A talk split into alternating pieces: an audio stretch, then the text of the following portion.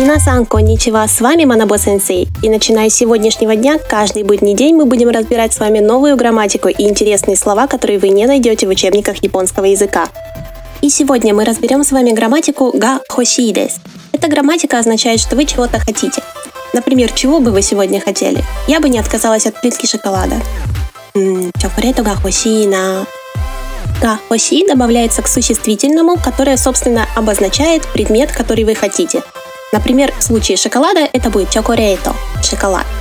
Га – это частица, и хоси – это и прилагательное, поэтому и изменяется оно точно так же, как и прилагательное.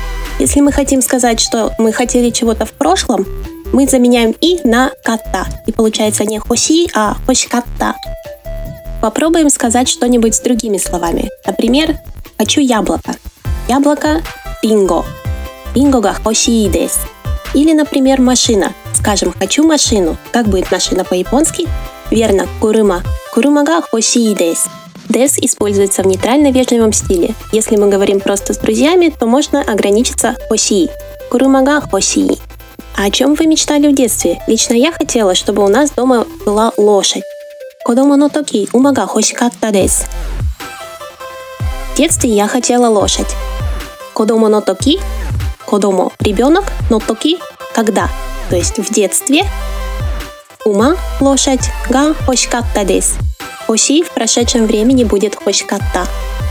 Обратите внимание, что говорить хоси и деста будет неправильно, потому что хоси еще раз и прилагательное и изменяется по правилам и прилагательных. Грамматика не используется для желаний других людей. Например, нельзя сказать «сенсей га курума га дес». Почему нельзя? Потому что мы не знаем, чего именно хочет другой человек.